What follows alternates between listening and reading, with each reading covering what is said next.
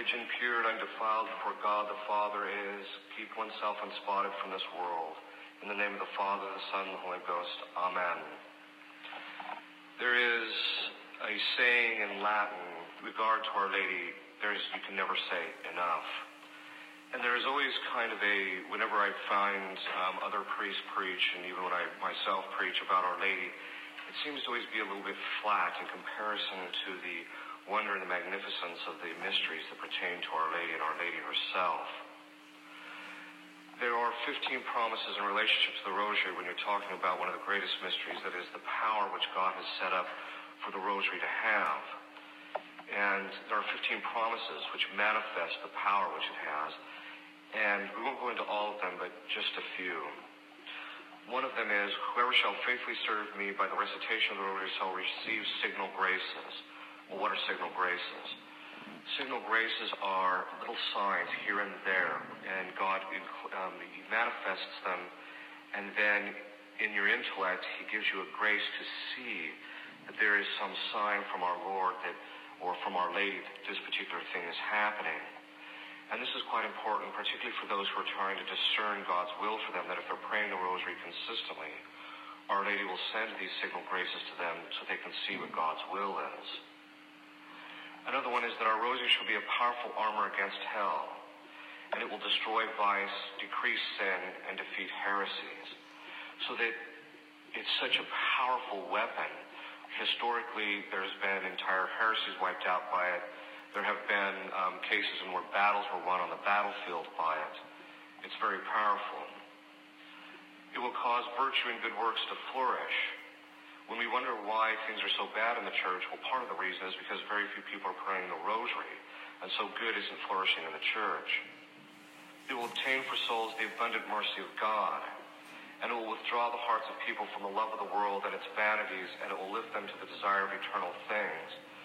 And this is quite important because by means of the meditation, the person reflects on God. The mind and the heart is turned towards God through this instrument, this the rosary.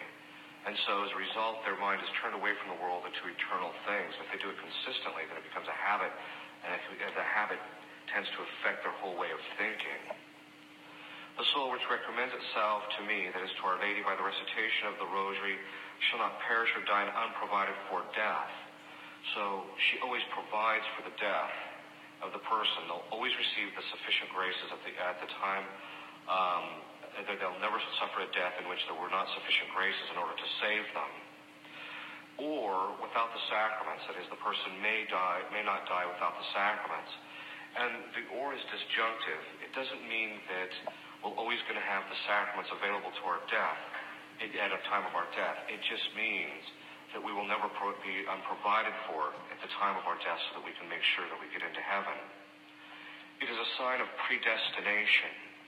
Now, it seems to me that if anybody has any sense of servile fear, or servile fear is the type of fear in which we have that we don't want to be punished by God for something, if anyone has any sense of servile fear, that is the damnation that can come from our own sins, then praying the rosary in and of itself would bring, bring great hope because it would be a sign of destination. The person can gain hope by saying the rosary, knowing, well, if I keep saying this, then this will be a sign that God is going to save me, that Our Lady is going to save me. And it would also, uh, a person who says it regularly can become worthy of eternal life. She also says that you shall, obtain, you shall obtain all you ask of me by the recitation of the rosary.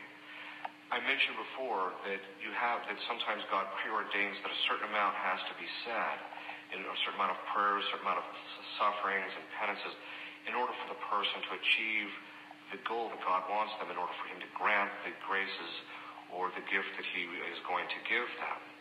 Our rosary is a very powerful means to achieve that end very quickly. And so the more rosaries we say in relationship to something, the more quickly we'll be able to obtain these things. And all those who propagate the Holy Rosary shall be aided by me in their necessities. And so it's always good to help other people to come to knowledge of the Rosary, to pray it, so that God will provide, that Our Lady will provide in our necessities. Some of the blessings of the Rosary include that sinners are forgiven. Sometimes people who suffer from sins that they've committed in the past that really troubles them, very often I'll say, you know, if you can take up the Rosary, then the sins will be forgiven, of course, and then over the course of time, a certain um, light lifting of the burden of your past sins will occur. This is also why one of the benefits of the rosary is it purifies our souls and washes away our sins. Souls that thirst will be refreshed. And what this means is that as a person becomes holier, there becomes a stronger and a, strong craving for God and for the next life. And those who say the rosary will have that craving somewhat sated in this life. Those who are fettered will have their bonds broken. So those who feel like they're under some oppression or there's something that's just burdening them, this will be lightened. Those who weep shall find happiness, and those who are tempted shall find peace. The poor will find help. Religious are reformed. Boy, we need that one today. Again, one of the principal reasons why religious orders and the clergy and the situation of the church is so deplorable is because people aren't saying the rosary enough.